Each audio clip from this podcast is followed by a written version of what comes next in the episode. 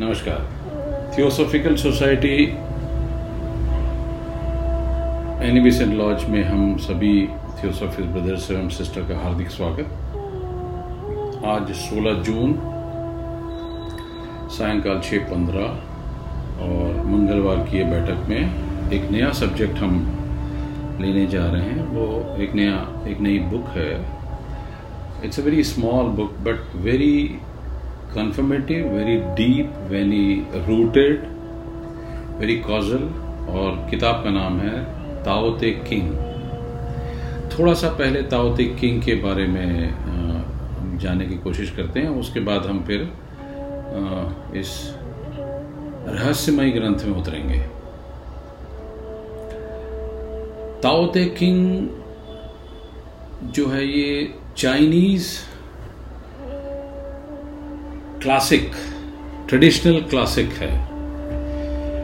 और जो उस समय के एक झाओ जो सम्राट थे, उनका जो राजपाट था, उसमें एक अभिलेखागार में अधिकारी थे। मतलब he was like a librarian in that time of सम्राट इन चाइना उनका नाम था लाउत्सु।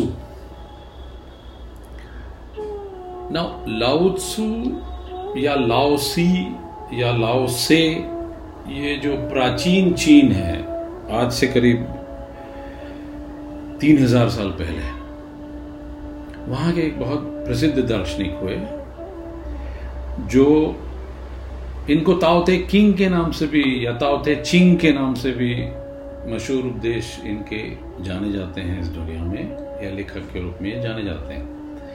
जो उनकी विचारधारा और जो धर्म है, उनके द्वारा दिया गया जो पाथ है, उसको हम ताओ धर्म कहते हैं।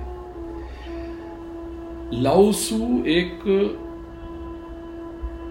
सम्मान जताने की विधि है, उपाधि है। लाओ का मतलब होता है कि सीनियर वृद्ध, आदरणीय वृद्ध, और सु सु, टी, जेड, यू, सु का मतलब होता है गुरु। सो एक ऐसा गुरु जो कि आदरणीय भी है और सीनियर भी है। सो चाइनीज़ परंपरा या चीनी परंपरा के अनुसार ईसा से छह शताब्दी यानी 600 साल पहले झौ राजवंश में ये काल में हुए थे। इनकी जीवनी को लेकर हिस्टोरियंस में अनेक विवाद हैं। कुछ कहते हैं कि ये काल्पनिक हैं, कुछ कहते हैं कि ये बहुत ही महान व्यक्तियों को मिलकर एक व्यक्तित्व में दर्शाया गया है। एक मिनट होल्ड करेंगे। प्रकाश, बेटा ऊपर की घंटी बजा दो। इतिहासकारों में विवाद है इस बात को लेकर कि वो काल्पनिक हैं कि नहीं है। कुछ कहते हैं कि वास्तव में ये चीन के जो झाऊ काल के जो दूसरे भाग में झगड़े होते थे राज्यकाल, उसमें आसपास चौथे, पांचवी शताब्दी के आसपास ही हुए थे। जो बीसवीं सदी के विद्वान हैं, उन्होंने एक आम सहमति उनमें ये बन गई बाद में कि लाउत्सु जो है, वो एक ज्ञात व्यक्तित्व के रूप में इनकी ऐतिहासिकता संदिग्ध है। और जो ताओ ते किंग है, वो कई हाथों से ताओवादी कथनों का संकलन है। Is like Veda he is like a Vyas Alan Watts जो कि बहुत मशहूर लेखक हुए, उन्होंने बहुत सावधानी बरतने का आग्रह किया था इनके बारे में और कहा था कि ये ऐतिहासिक, आध्यात्मिक और धार्मिक के बीच में संदेह के साथ में रहने वाले एक एकेडमिक फ़ैशन का हिस्सा है। इनके संदर्भ में निश्चित जो है, वो बहुत सारी चीज़ें नहीं पाई जाती है, लेकिन पहली शताब्दी ईसा पूर्व में रिकॉर्ड इनका मिलता है। और एक प्राचीन उन्होंने पारंपरिक खातों के अनुसार एक विद्वान थे जो शाही दरबार के अभिलेखाकार में रक्षक के रूप में कार्य करते थे और उन्होंने वो येलो सम्राट और उस समय के अन्य क्लासिक लोगों के कार्यों का जो मोन्यूमेंटेशन होता है उन उसकी उसकी वो देख रेख करते थे। कहानियाँ कहती हैं कि कभी इन्होंने अपना औपचारिक स्कूल तो खोला नहीं लेकिन बड़ी संख्या में इनकी जो टीचिंग्स हैं उनको डिसाइपल्स ने और स्टूडेंट्स ने इनकी ओर आकर्षित किया। सो so, जुआंग जी में सबसे प्रसिद्ध रूप में कन्फ्यूशियस भी इनके समकालीन हुए। लेकिन ये कन्फ्यूशियस से ज़्यादा गहरे माने जाते हैं। Right right? सो so, इनकी जो मुख्य किताब है वो उसका नाम ताओते किंग है। ये चीन का एक मूल दर्शन है। और इस दर्शन में जो छोटी सी बुक है उसका नाम ताओते किंग और दूसरी एक है उसका नाम है जुआंग जी। असल में एक ये धर्म नहीं है it's a philosophy it's it's a part of it's art of living it's art of life जो बाद में जब बुद्धिज्म बोधि धर्म वगैरह और ये इन लोगों के जाने के बाद चीन पहुँचा तो ताओ ने बौद्धों की कई धारणाएँ इसमें सम्मिलित हुई और एक वज्रयान संप्रदाय के रूप में बुद्धिज्म आगे बढ़ा। मीनिंग देयर बाय कि वज्रयान का जो फिलॉसफी है, उसमें ताओइज्म बहुत ज़्यादा इनहेरिटेड है। सो ट्रेडिशनली बुद्धिज्म और ताओइज्म में आपस में अहिंसात्मक संघर्ष भी है। अब कई चीनी जो हैं, वो बुद्धिस्ट को और ताओ को, ये दोनों को एक साथ मानते हैं। लेकिन एक सर्वे हुआ था जिसमें अबाउट 50 टू 80 परसेंट आबादी बुद्धिज्म को मानती है और 30 परसेंट के, आप 50 से 30 परसेंट की आबादी जो है वो ताओ को मानती है। तो ताओ में सर्वोच्च देवी और देवता है, उनको यिन और यांग कहा जाता है। राइट सो so, इनकी देवताओं की जो पूजा होती है उसके लिए भी इनके ट्रेडिशनल कर्म कांड है। जिसमें कि पुराने समय में पशुओं की बलि भी थी वगैरह चीज़ें जो थी। और चीन से जो चीज़ें निकली हैं जिसमें वहाँ के वहाँ की जो अल्कीमिया है जो रसायन विद्या है या जो चीनी कुंगफू है या चीनी दवाएँ हैं या उनकी ट्रेडिशनल मेडिसिन है या फेंग शुई है वो किसी न किसी रूप में ताओ से संबंधित हैं। ये एक ऑर्गेनाइज्ड रिलीजन नहीं है। इसलिए एग्जैक्टली exactly हम नहीं बोल सकते हैं कि इनके फॉलोअर्स की संख्या कितनी है, लेकिन मेरा अपना यह मानना है कि ताओ हर किसी में मौजूद है। हर किसी में मौजूद है। नाउ ये जो ताओ तिंग जो किताब है, इस किताब में सिर्फ़ पाँच हज़ार कैरेक्टर्स हैं। और वो कैरेक्टर्स तीन चार तीन चार सूत्रों में चैप्टर वाइज इंक्लूडेड हैं और टोटल 87 चैप्टर्स हैं। सो पहले चैप्टर से लेके 37 तक का जो चैप्टर है, उसको ताओ किंग कहते हैं, या T O C H I N G Tao Ching. और जो 38 से लेके 81 है, उसको ते चिंग कहते हैं।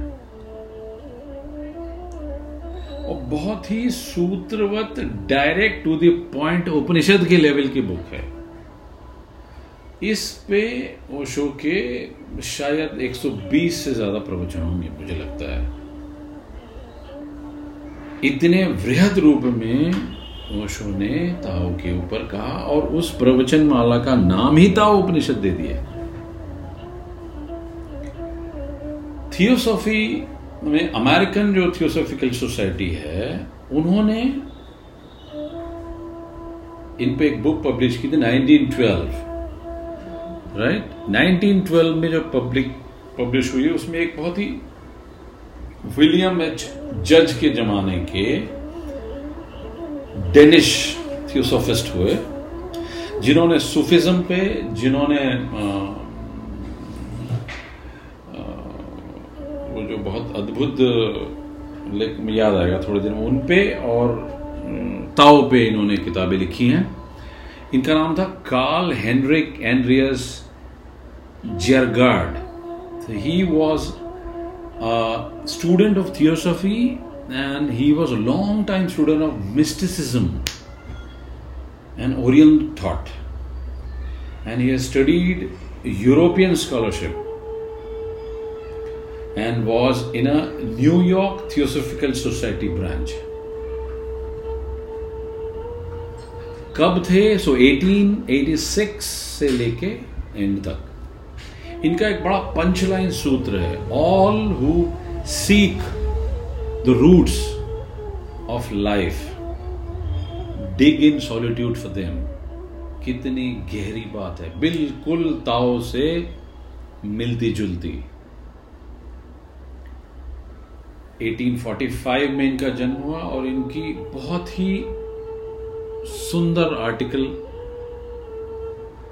हैं और ये 76 इयर्स करीब जी, जिए और इनकी डेथ जो है वो 1922 में हुई।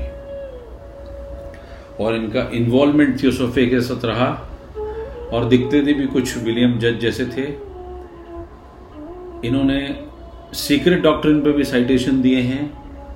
इन्होंने वे ऑफ़ गॉड यानी सूफिज्म पे दिए हैं और इनकी कुछ और किताब, उमर खयाम उमर खयाम पे इनकी इंटरप्रिटेशन है फिट्जराल्ड के साथ। But in a different manner not in the manner जैसा फिट्जराल्ड ने दिया था। इनकी जो लेक्चर्स हैं थियोसोफिकल सोसाइटी पे, उनका नाम inner life inner life I think Vijay has left, so I'll, I'll ring him again. And okay, great. Nath दादा भी आ गए हैं बहुत अच्छी बात है सो so, ये जो इनकी बुक है इसका नाम है the inner life and Tao Te Ching right इसमें इनके दस चैप्टर्स हैं और ताओते किंग को पढ़ने के बाद, समझने के बाद, गुनने के बाद उन्होंने अंग्रेज़ी में ये करीब 250 पेज की बुक लिखी है। तो अब हम शुरू करते हैं Tao Te Ching right now Tao Te Ching is सूत्रनुमा किताब जिसका जो पहला सूत्र है, वो क्या कहता है? पहले अंग्रेज़ी में लेता हूँ मैं, फिर हिंदी में लेता हूँ, फिर उसका थोड़ा सा अपन डिस्क्रिप्शन देखेंगे और थियोसोफिकल एंगल देखेंगे। यहाँ पर मैं ताओ उपनिषद भी रेफर कर रहा हूँ ओशो की और सी एच ए जेरगार्ड की थियोसोफिकल सोसाइटी अमेरिका की बुक भी रेफर कर रहा हूँ और सूत्रों को आईफोन में जो एक ताओ थिंकिंग का ऐप है, उसको रेफर कर रहा हूँ। So the Tao that can be told is not the eternal Tao. The name that can be named is not the eternal name. ये है पहले चैप्टर का पहला स्टैंजा परम ताओ जिस पथ पर ताओ, जिस पथ पर विचरण किया जा सके, वह सनातन एवं अविकारी पथ नहीं है। जिसका या जिसके नाम का सुमिरन हो, वह काल जयी, एवं सदा एक रस रहने वाला नाम नहीं है। यह सूत्र बार बार आएगा, ख्याल में रखिएगा, जिस पथ पर विचरण किया जा सके, वह सनातन एवं अविकारी पथ नहीं है। ओशो कहते हैं कि जिन्होंने जाना, उन्होंने शब्दों से नहीं जाना है, शास्त्रों से नहीं जाना है। वरन जीवन से जाना है, जीकर जाना है, लाउद से, उन थोड़े से रियलाइज़ लोगों में से एक है। और जिन्होंने जाना ही नहीं, वरन जनाने की अथक चेष्टा की। उन और भी थोड़े से कीमती लोगों में लाओत्सो है। अब जिन्होंने जाना और जनाने की कोशिश की, उन सभी का प्राइमरी अनुभव, प्राथमिक अनुभव ये है और ये कहता है कि जो कहा जा सकता है वह सत्य नहीं है। जो वाणी का आकार ले सकता है, वह सत्य नहीं है। क्योंकि आकार लेते ही निराकार सत्ता अनिवार्यता खो जाती है। जैसे आकाश को कोई चित्रित करे तो क्या आकाश चित्रित होता है? नहीं। जो भी चित्र में बनेगा, निश्चित ही वह आकाश नहीं है। सो आकाश क्या है? जो सबको घेरा हुआ है। चित्र तो किसी को भी ना घेर सकता। चित्र तो स्वयं ही आकाश से घिरा हुआ है। सो चित्र में बनने वाले आकाश से ज़्यादा नहीं है, शब्द से बना हुआ सत्य। न तो चित्र में बने हुए आकाश में पक्षी उड़ सकेगा, न ही चित्र में बने हुए आकाश में सूरज निकल सकेगा। न रात में तारे दिखाई देंगे, चित्र में आकाश तो होगा होगा परंतु मृत। कहने को तो होगा, नाम भर का आकाश होगा। होने की संभावना आकाश के चित्र में नहीं हो सकती।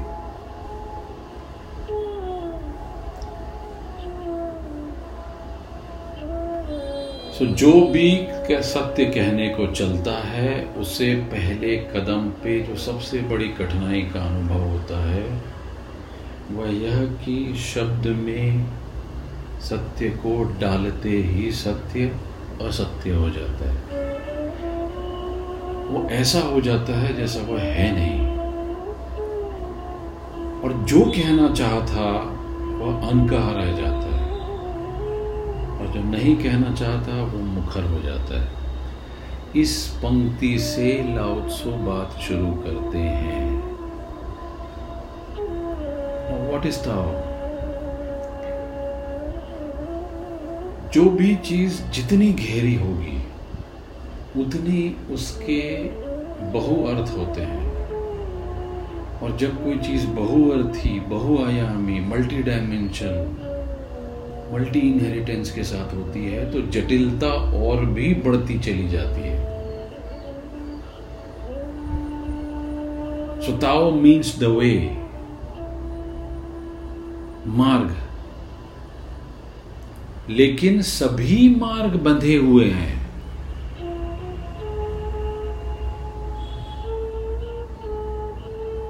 जब सभी मार्ग बंधे हुए हैं तो फिर लाओत्सो ये क्यों कहता है कि जिस पथ पर विचरण किया जा सके वह सनातन नहीं है?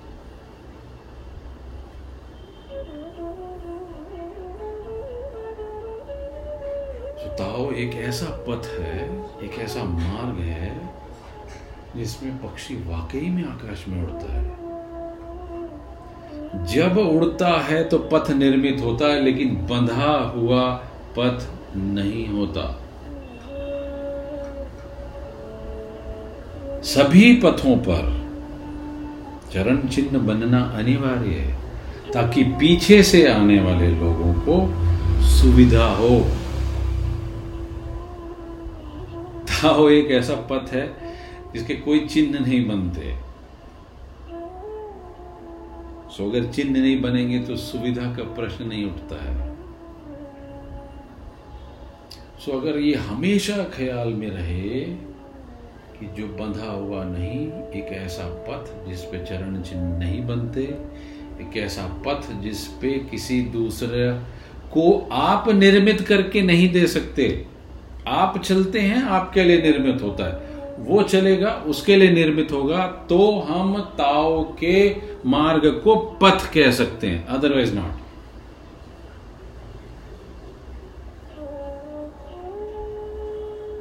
लेकिन ऐसा पथ तो दिखाई नहीं देता।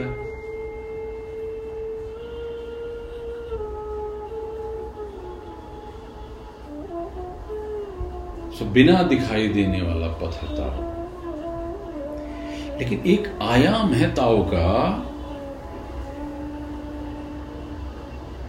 और वो क्या आयाम है? तब पथ का दूसरा अर्थ आता है। पथ जिसके द्वारा पहुँचा जा सके। पथ जिसके द्वारा मंजिल को जोड़ने में सुविधा हो। लेकिन ताओ तो ऐसा भी पथ नहीं है।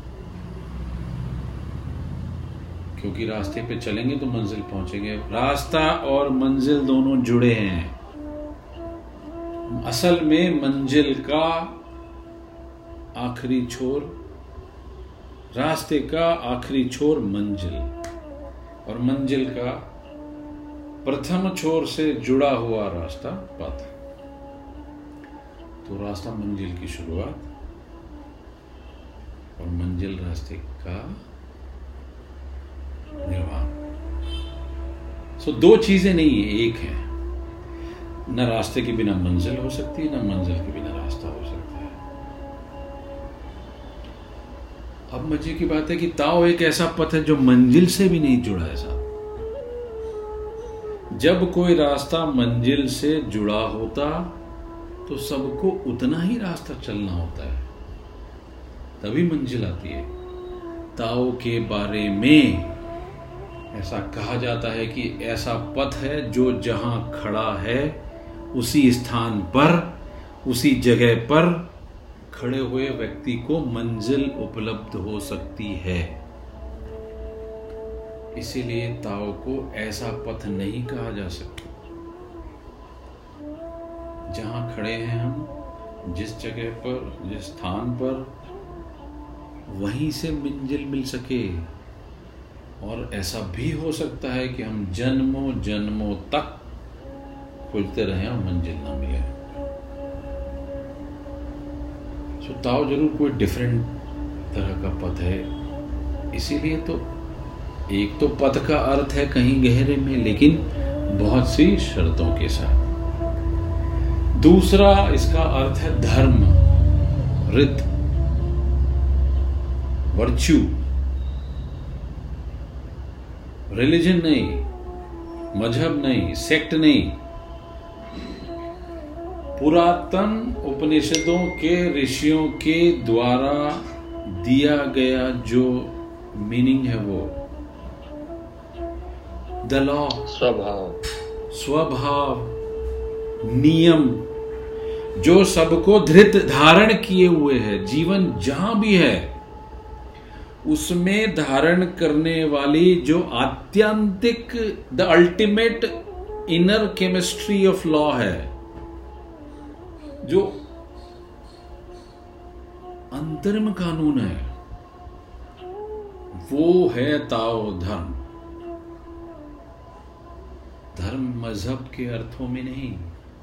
इस्लाम, जैन, बुद्ध, हिंदू, ईसाई, यहूदियों, इनके अर्थों में नहीं, सिखों के अर्थों, परम नियम द सुप्रीम लॉ जीवन का शाश्वत नियम। लेकिन जैसे ही हम नियम कहते हैं, मामला सीमित तक आ ही जाता है। सिर्फ़ ताहो ही एक ऐसा नियम है जिसमें कोई सीमा नहीं है। अब जब हम सीमा कहते हैं तो एंड आता है। जब हम एंड कहते हैं तो मृत्यु आती है। जीवन की कोई सीमा नहीं होती, मरी हुई वस्तुओं की ही सीमा होती है। जीवित वस्तु कभी सीमित नहीं होती, असीम होती है। इसलिए कहते हैं ना, जीवन ब्रह्म, फैलाव कंटिन्यूस फैलने की क्षमता कैपेसिटी टू एक्सपेंड एक बीज अगर जीवित है तो वह अंकुर हो सकता है, और वही अंकुर अगर जीवित है तो वृक्ष हो सकता है। वही वृक्ष अगर जीवित है तो और बीजों का, अंकुरों का निर्माण कर सकता है। जहाँ पर फैलाव की क्षमता रुकेगी, जीवन रुक जाएगा। इसीलिए हम कहते हैं कि बच्चे ज़्यादा जीवित होते हैं बूढ़ों से, क्योंकि फैलाव की क्षमता ज़्यादा है। तो ताओ सीमित अर्थों में कोई भी नियम नहीं है। हमारे द्वारा बनाए गए कानूनों जैसा कोई कानून नहीं है कि हम उसको डिफाइन कर सकें। उसकी कोई परिभाषा दी जा सके, उसकी कोई परिसीमा तय की जा सके, एक ऐसा नियम जो अनंत रूप से विस्तीर्ण ही होता चला जाता है। और उस विस्तीर्णता का को छूने में समर्थ है कॉन्स्टेंटली चल रहा है।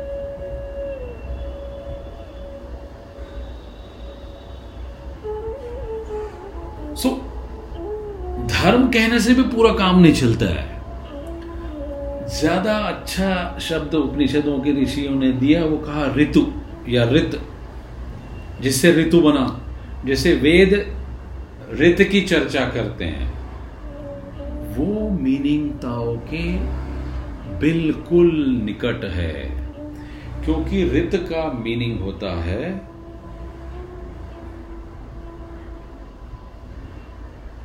ताओ। और अगर हम ऋतुओं से समझें तो हमें समझ में आएगा कि ऐसा जैसे गर्मी है, फिर वर्षा है, फिर शीत है, फिर गर्मी है। सो इट्स अ वर्तुल वो घूमता चला जा रहा है। बचपन है, जवानी है प्रौढ़ावस्था है, बुढ़ापा है, मौत है। घूमता चला जा रहा है। सुबह है, दोपहर है, साँझ है, संध्या है, रात है, फिर सुबह है। सूरज निकलता है, डूबता दिखाई देता है, फिर वर्तुल है। सो जीवन की सारी गतियाँ, सारी गहरे से गहरी चीज़ वर्तुलाकार है। और उस गति को चलाने वाले नियामक तत्व का नाम है ऋत। हमें ख्याल में रखना होगा कि कोई ईश्वर के द्वारा दी गई धारणा नहीं है। ये नियामक तत्व नियामक व्यक्ति के द्वारा नहीं दिया गया है। So it's not a person given thing but it's a principle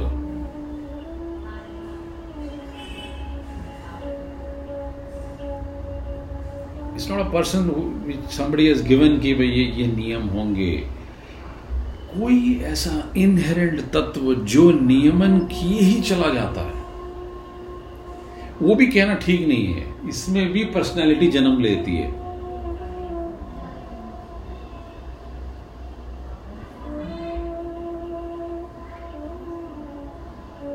so so, जीवन के कोई भी शब्द ताओ को ठीक से प्रकट करने में असमर्थ है।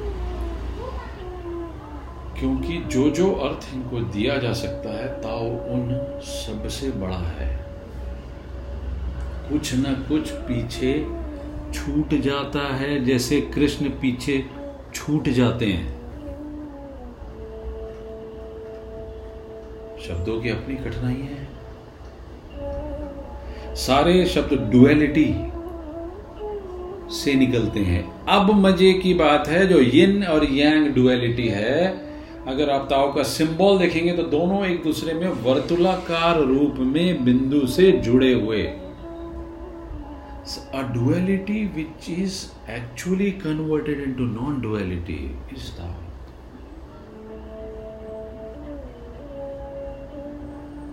So, हम अगर सिर्फ़ कहें कि रात है तो दिन पीछे छूटेगा।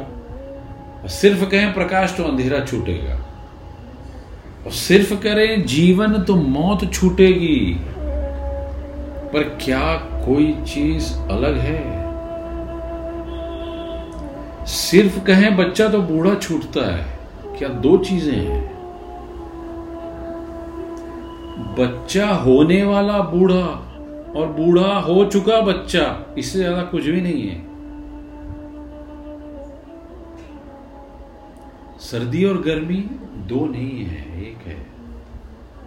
सापेक्ष है। हमने पिछली क्लास में लिया था।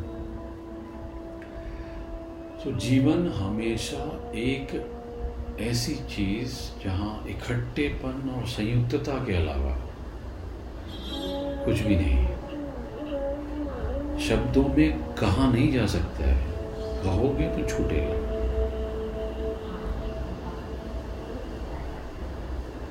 अगर हम कहें कि ताओ एक शब्द है, एक मार्ग है, एक धम है, एक रित है तो हम हम कहते हैं, पर छूट जाता है पीछे।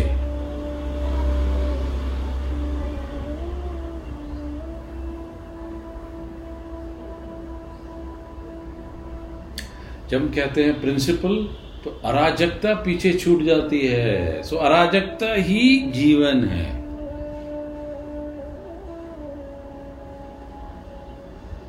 उसको छोड़ने का कोई उपाय जीवन के पास नहीं है। हमारे पास शब्दों के पास है, हमारे संस्कार के पास है, धारणाओं के बिज़नेस सिस्टम के पास है, नैतिकता के पास है। जीवन के पास नहीं है। अब ऋतु भी कहते हैं तो हम हम हम फिक्स्ड मान लेते हैं, पर फिर भी पीछे छूटता है तत्व। तो कुछ तो है जीवन में जो नियम के बाहर घटता है, लेकिन हम उसको नियम में ना बाँध सकते, लेकिन है नियम ही। तो जो भी गैर महत्वपूर्ण होगा, वो हमारे बनाए हुए नियमों के बीच में घटेगा। जो भी गहरी अनुभूतियाँ होंगी, वो किसी पर्टिकुलर नियम से नहीं आएँगी। वो अकारण, अनायास सडन अनायास आपको नॉक कर जाती हैं। जैसे जीवन में अगर प्रभु का आगमन होगा तो क्या नियम से होगा? क्या हम कह सकेंगे कि मैंने इतना किया तो मैं अधिकारी हो गया पाने का?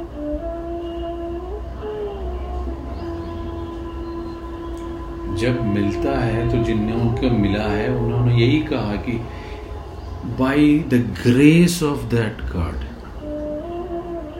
कि कैसी तुम्हारी दया मैंने तो कुछ भी ना किया था। या जो भी किया था, उससे मैं सिर्फ़ ये जान सका कि मैं तुमको पाने का अधिकारी नहीं हूँ। सो फिर तुम्हारा जो ये आगमन हुआ, वो कैसे, क्या, क्यों क्यों और कैसे आ गए तुम? मेरी मांग में तो वो औकात न थी। न मेरी चाहत में वो क्रेविंग थी, न मेरी खोज में वो पर्टिकुलरती थी। मैंने जब भी मांगा, गलत ही मांगा। जब भी चाहा, जो भी चाहा, जहाँ जहाँ तुम नहीं थे, वही चाहा। मैंने तो माना भी नहीं था कि तुम मिल जाओगे। और तुम्हारा आगमन, प्रभु का आगमन कर होता है तो क्या अनायासता के अलावा कोई दूसरी चीज़ हो सकती है? नहीं हो सकती। अगर जीवन में सब कुछ नियम होता तो हम कह सकते हैं कि तावरित है। लेकिन जो नियम के बाहर है, वही रोज घटता है। घड़ी पर अनायास कारण मौजूदता। तो क्या कहोगे आप ताऊ कह सकते हैं। तो फिर वही सूत्र आता है कि जिस पथ पर विचरण किया जा सके, वह सनातन व अविकारी पथ नहीं है।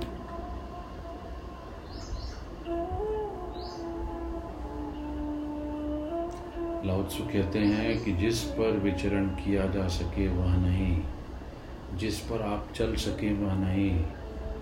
फिर जिस पर हम चल ही ना सके, उसे पथ कहने का क्या प्रयोजन? चलते तो पथ पर ही हैं। तो कहता कि वह सनातन पथ नहीं है।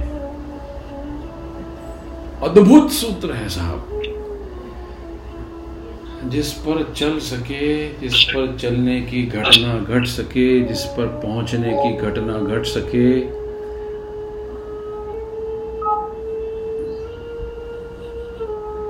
कुछ अनम्यूट करने की घटनाओं को साथ में ले लेता हूँ म्यूट करने की।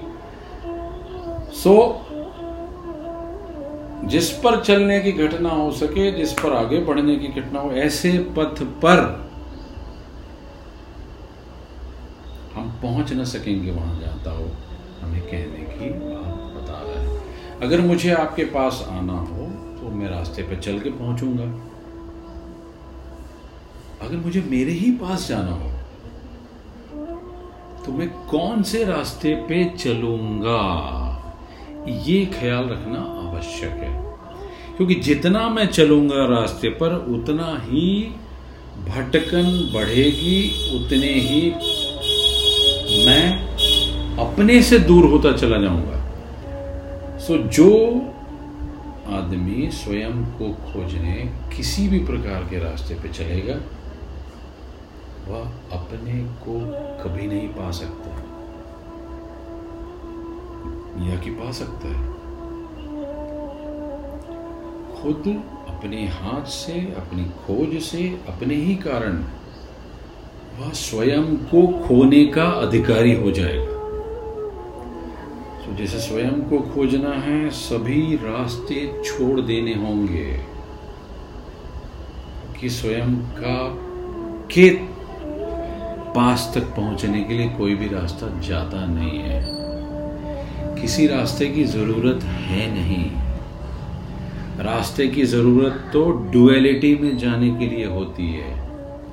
स्वयं तक तो वह ही पहुँच सकता है, जो सब रास्तों से उतर कर खड़ा हो जाए। कि मैं तो चलूँगा नहीं साहब, मैं तो खड़ा हो जाऊँगा। और मज़े की बात है, वो पहुँच जाता है। क्योंकि लाओत्सो कहते हैं कि जिस पथ पर चला जा सके, वह सनातन पथ नहीं है।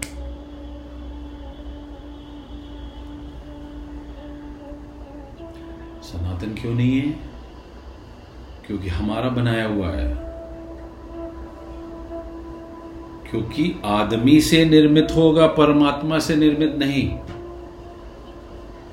तो जब जो हमसे निर्मित होगा, वो वर्जो में कैसे ले जाएगा? क्योंकि अगर हमें सत्य के भवन का पता होता तो हम भी ऐसा रास्ता बना लेते जो सत्य तक ले जाता। पर क्या मंजिल का पता है? जब मंजिल का पता ही नहीं मेरे यार तो रास्ता बनाओगे कैसे?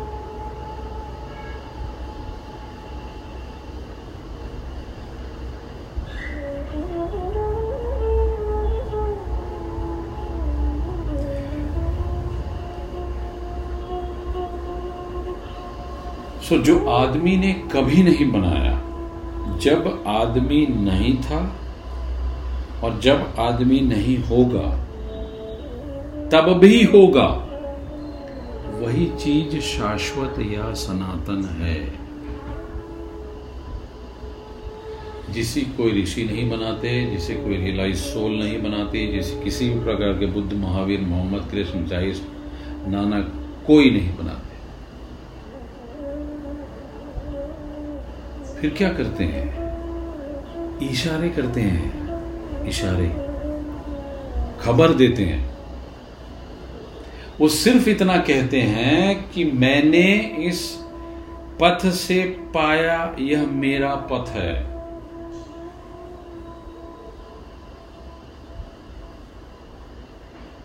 तुम भी उससे चलोगे कोई ज़रूरी नहीं है, तुम पाओ।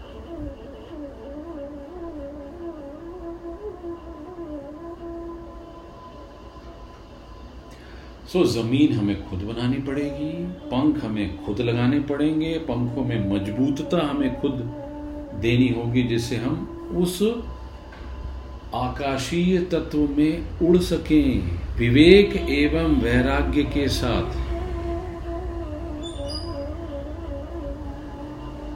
हम तो हिम्मत ही नहीं जुटा पाते और हौसले से उड़कर वापस आ जाते हैं।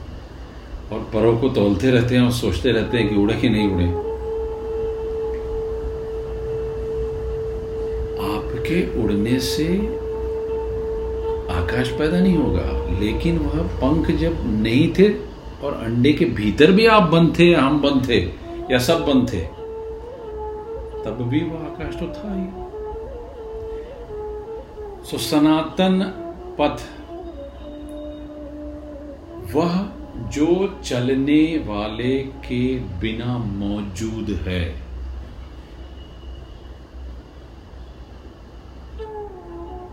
अगर चलने वाले पे पथ निर्भर करता है तो वो असनातन है। That is going to die it is not going to last forever वह विकारग्रस्त है। क्यों? क्योंकि चलने वाला अपनी बीमारियों को साथ लेकर चलेगा, सो अविकारी नहीं होगा वह पथ।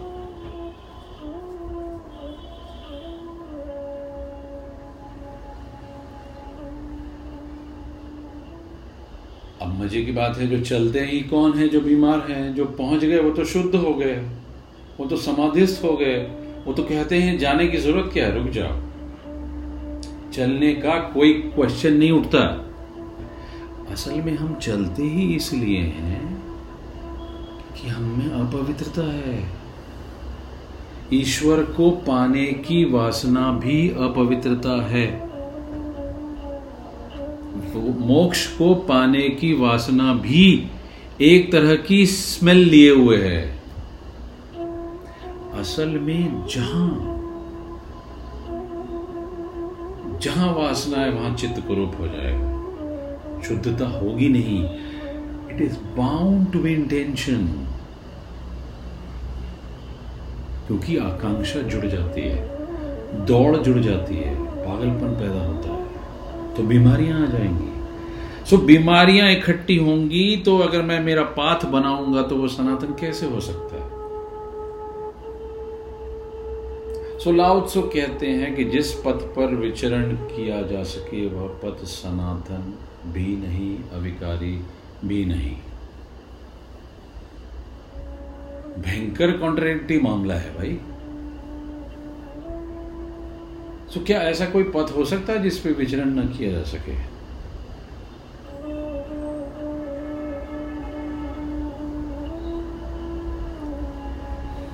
रास्ते तो होते ही चलने के लिए हैं, खड़े होने के लिए तो रास्ते होते ही नहीं। लेकिन ताओ उस पथ का नाम है जो चलकर नहीं खड़े होकर पहुँचा जाता है। इसलिए रुक कर चलने वाले या रुक रुक कर वहीं रहने वाले लोग पहुँच जाते हैं, उसे ताओ का पथ कहते हैं। दौड़ दौड़ कर हम कहीं भी संसार में कभी नहीं पहुँच सकते। नाम मात्र को उसको हम पथ कह सकते हैं, पथ नहीं है। अब सूत्र का जो सेकंड पार्ट था सूत्र का जो सेकंड पार्ट था, वह कहता है, जिसके नाम का सुमिरन हो सके। The name that can be named is not the internal name जिस नाम का सुमिरन हो सके, वह काल जयी और सदा एक रस रहने वाला नाम नहीं है। पिछली मीटिंग में तो कृष्ण सुमिरन की बात करते थे हम। है ना contradiction so the name which can be named जिसे नाम दिया जा सके जिसके नाम का सुमिरन हो सके, जिसे शब्द दिया जा सके, वह असली नाम नहीं है। वह काल जयी या समय को जीतने वाला, समय के समयातीत या जिसे कोई नष्ट ना कर सके, ऐसा नाम नहीं है। हम तो बहुत माहिर हैं नाम देने में। सुविधा है, सुलभ है, व्यवहार सुगम है, क्योंकि संबंधित होते हैं, हम रिलेट होते हैं नामों से। सो एनालिसिस इजी हो जाता है।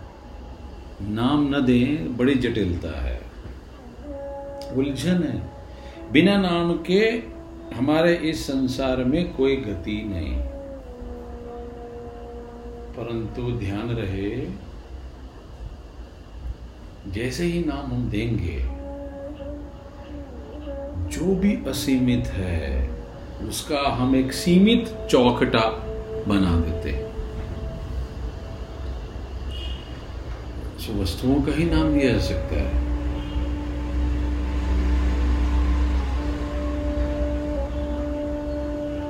उदाहरणता कोई अगर बैठा है आपके पास, आपको नहीं पता कि कौन है, पड़ोस में बैठा है, आप कहीं जा रहे हैं, उनका शरीर आपके शरीर को स्पर्श करता है। आपको नहीं पता वो कौन है। सो अभी उसकी सत्ता विराट है। फिर आप पूछना शुरू करते हैं, वह कहता है कि मैं मुसलमान हूँ, या मैं हिंदू हूँ, मेरा नाम फलाना है। सत्ता सिकुड़ गई, खांचा बन गया। सो जो जो अगर वो कहता है कि मैं मुसलमान हूँ या हिंदू तो जो जो हिंदू नहीं है वो छट गया, गिर गया हिस्सा टूट गया। सीमित दायरा बन गया कि वह मुसलमान है। अब आप पूछेंगे, शिया है कि सुन्नी है? अहमदिया है क्या? वो कहता है, मैं सुन्नी हूँ तो बाकी दो कट गए।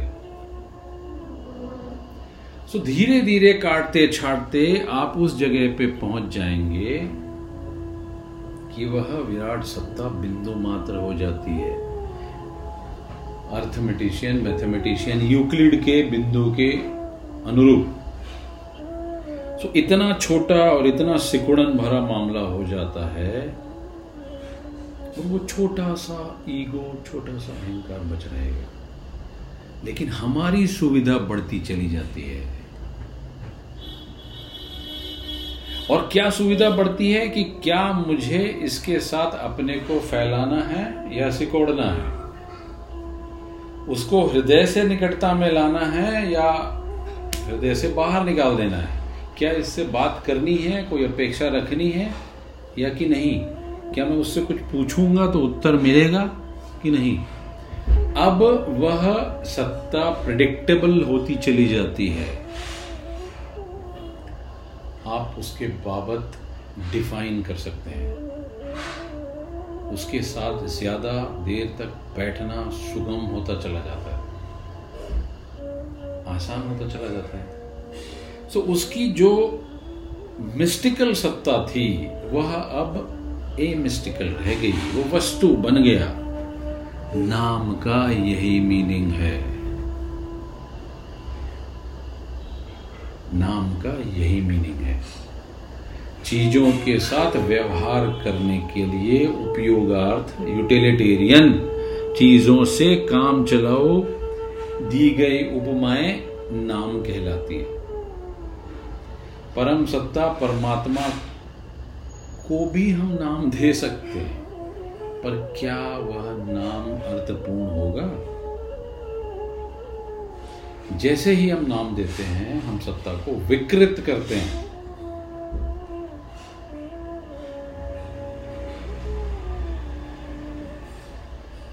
हमने नाम दिया कि सत्ता बंद गई। तो परमात्मा को तो हम नाम न दे सकेंगे। क्यों नहीं दे सकेंगे? क्योंकि कभी हमें उनको हमारी आँखें न देख पाएँगी।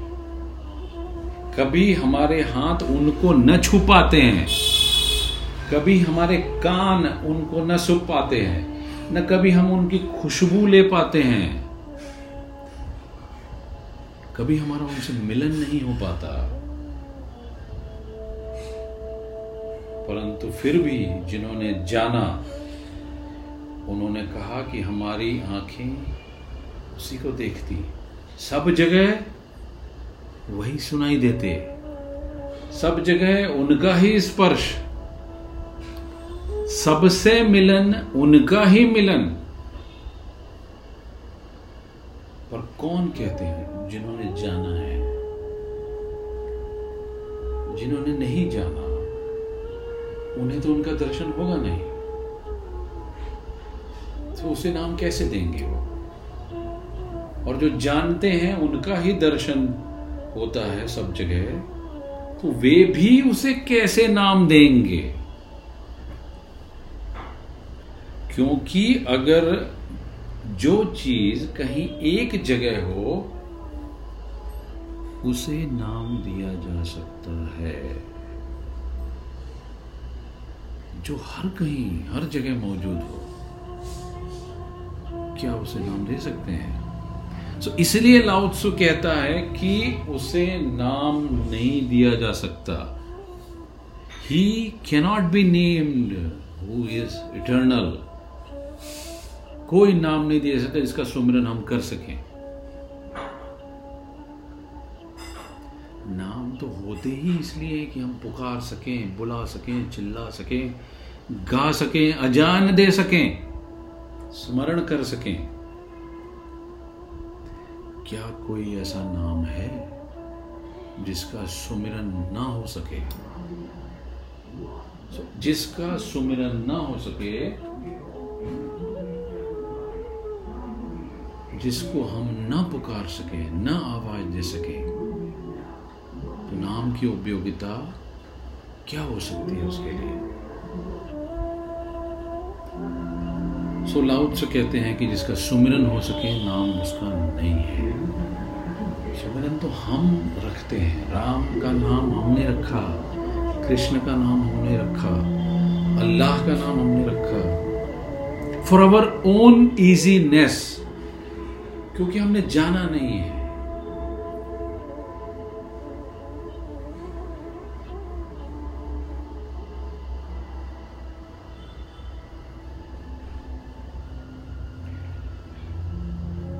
लाउद से एक अद्भुत शर्त हमसे लगाते हैं। थोड़ा कम करो।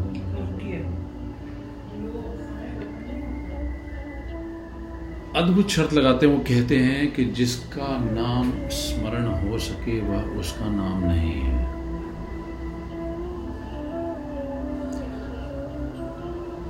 बुद्ध के छठवीं पीढ़ी में जो शिष्य हुए उनका नाम था बोधि धर्म वो बोधि धर्म चीन के सम्राट वू के सामने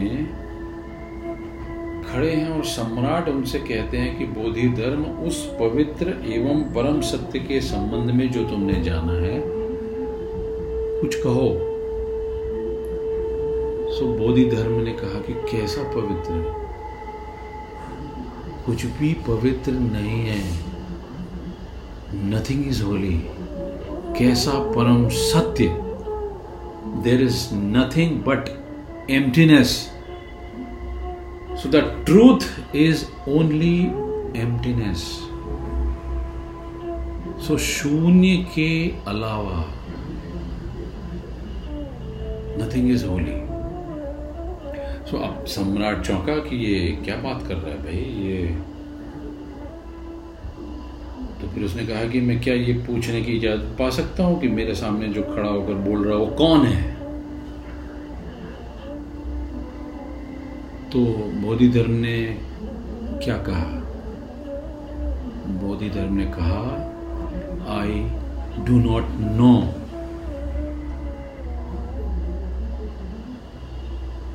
या कौन है, मैं नहीं जानता। तो सम्राट ने बोला तो पागल हो गया करके तो बोधि धर्म ने कहा, जब तक पता था, तब तक कुछ भी पता न था।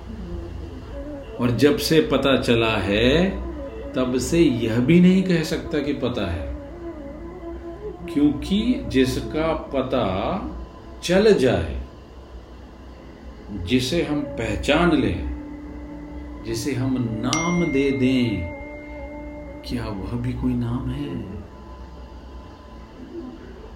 फिर कहता हूँ सुमिरन जिसका किया जा सके, लाउत्सु कहते हैं कि वह उसका नाम नहीं है।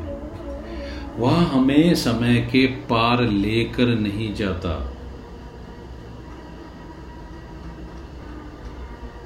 कालातीत हो नहीं सकता है। अब समय का क्या मीनिंग है? समय मीन्स चेंज आप अगर ख्याल करें तो हमें टाइम का पता क्यों लगता है? कभी अगर कोशिश करें तो हमें, हम जानेंगे कि हमको समय का कभी पता नहीं चलता है। हमें सिर्फ़ चेंज का पता लगता है।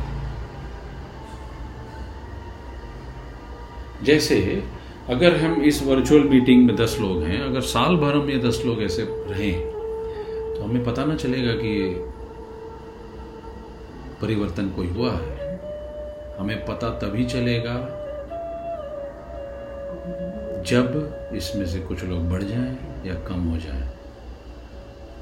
कुछ भी परिवर्तित ना हो तो यह सिचुएशन ठहर जाती है।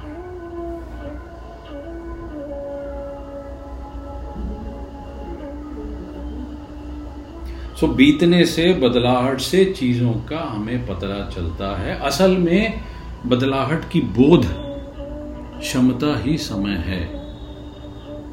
और जितने फास्ट ये चेंज होगा, उतने ही फास्ट हमें पता लगेगा। अब देखिए, दिन का ज़्यादा पता चलता है, रात का नहीं चलता। मज़े की बात यह है कि अगर हम सौ साल जिएँगे तो पचास साल हम रात में होते हैं पचास साल दिन में होते हैं। लेकिन पचास सालों को ज़्यादा पता होता है और सोए हुए पचासों का कोई अकाउंट नहीं है हमारे पास। क्यों? क्योंकि वो नींद में चले जाते हैं। वहाँ कुछ चीज़ें स्थिर हो जाती हैं, परिवर्तन का ज़ोर स्लो डाउन हो जाता है। ट्रैफ़िक उतनी गति में नहीं होता। चीज़ें ठहरी हुई होती हैं, हम अकेले रह जाते हैं। तो समय का बोध, परिवर्तन का बोध है। तो समय में जो भी पैदा होगा, वह परिवर्तित होगा ही। समय के भीतर सनातन की कोई भी घटना प्रवेश नहीं करती। शाश्वत की, सुप्रीम कॉन्शियसनेस की कोई भी रे, कोई भी किरण समय के भीतर नहीं आती।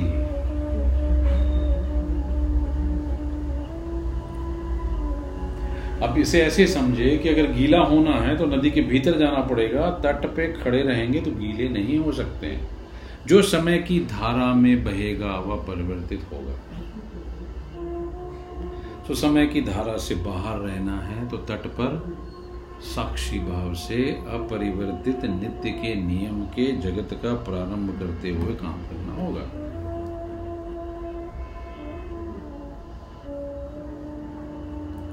तो सुमिरन तो समय में होता है, शब्द का उच्चारण तो समय में होगा। एक पूरा शब्द में एक क्षण में बोल नहीं पाते, एक हिस्सा ही बोल पाते हैं, फिर दूसरा, फिर तीसरा, फिर चौथा सो मैं जब बोलता हूँ, तब भी समय बह रहा है।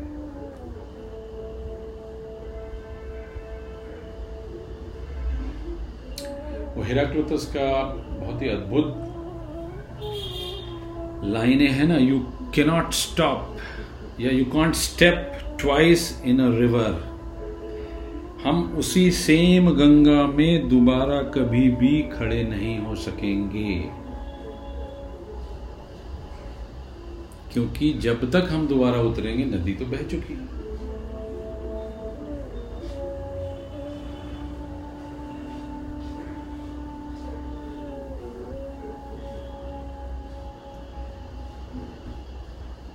सो so, ना तो वह कालजयी है और नदा, न वह सदा एक रस रहने वाला है।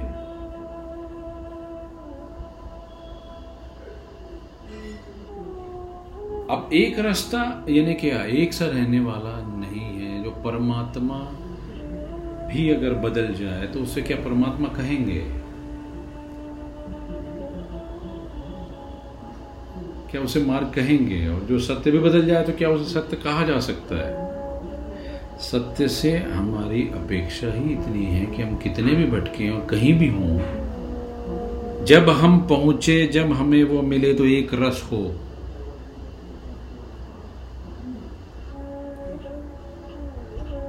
सो एक रास्ता मतलब एक जैसा ही होना। अब कौन हो सकता है एक जैसा? वही हो सकता है जो पूर्ण हो। तो कृष्ण ही हो सकते हैं। जो अपूर्ण हो सकता है वो तो कभी भी एक जैसा ना होगा। क्योंकि अपूर्णता में वासना गहरे रूप में बची रहती है पूर्ण होने की। सो so, वो परिवर्तन क्रिएट करती है। तो the moment it creates a परिवर्तन it comes under time so अगर वह कालजयी नहीं है या काल के भीतर है तो वह ताव नहीं है।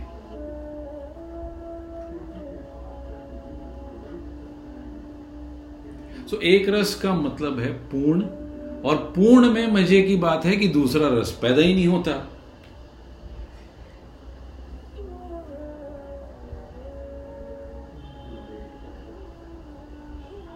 सो से की पूरी प्रक्रिया निषेध की है। इसीलिए निषेध के संबंध में चीज़ों को अगर हम समझें तो लाओत्सो को समझना इजी है। So, दो रास्ते इशारा करने के एक पॉजिटिव विधायक और दूसरा निगेटिव निषेधात्मक। अगर मुझसे पूछा जाए कि क्या है ये? तो मैं कहूँगा कि भाई ये दीवार है, दरवाजे है, मकान है, खिड़की है, बल्ब है, पंखा है। सो ऑल विच इज़ शुद्र, उनका इशारा अंगुलियों से हो सकता है। अब अगर पूछा जाए परमात्मा कहाँ है तो इशारा हो सकता है क्या? अंगुलियाँ बाँध कर मुट्ठी बाँध कर ही इशारा किया जा सकता है। तो क्या मुट्ठी बांधकर हम कहें तो वो इशारा होगा? मुट्ठी means don't go anywhere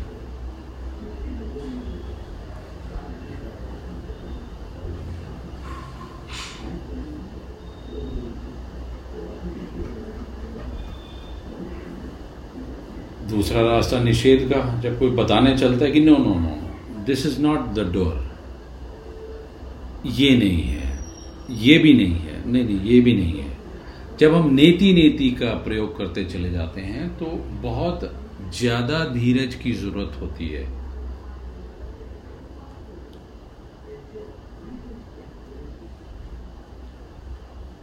Covid के इस काल में अगर कोई पूछे कि क्या तुमने दीवार छुआ तो आप कहें, नहीं।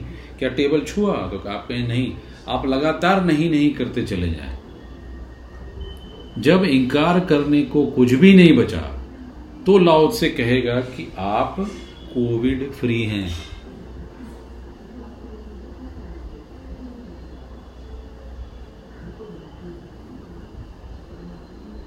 सो इनकार करके भी इनकार नहीं किया जा सकता, भाई।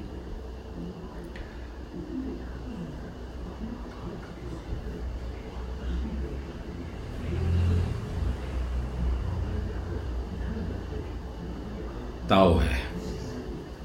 अब मेरे ख्याल से आज कितना हो गया? तो आज तो we have cross the limit I think it is one hour इसका अंग्रेज़ी में लेना है या नेक्स्ट क्लास में जब भी हो तब फिर करें? या और थोड़ा सा थियोसोफिकल वे में अंग्रेज़ी में ले लूँ? ना दादा कैन यू हेयर मी हाँ, सुन रहा हूँ सुन रहा हूँ। थोड़ा अंग्रेज़ी में next time Swami ji next time next time थक गए ना? असल में क्लासेस थी उसके बाद में आई। अब सुनते सुनते थक जाते हो तो मेरे बोलते बोलते क्या ओके.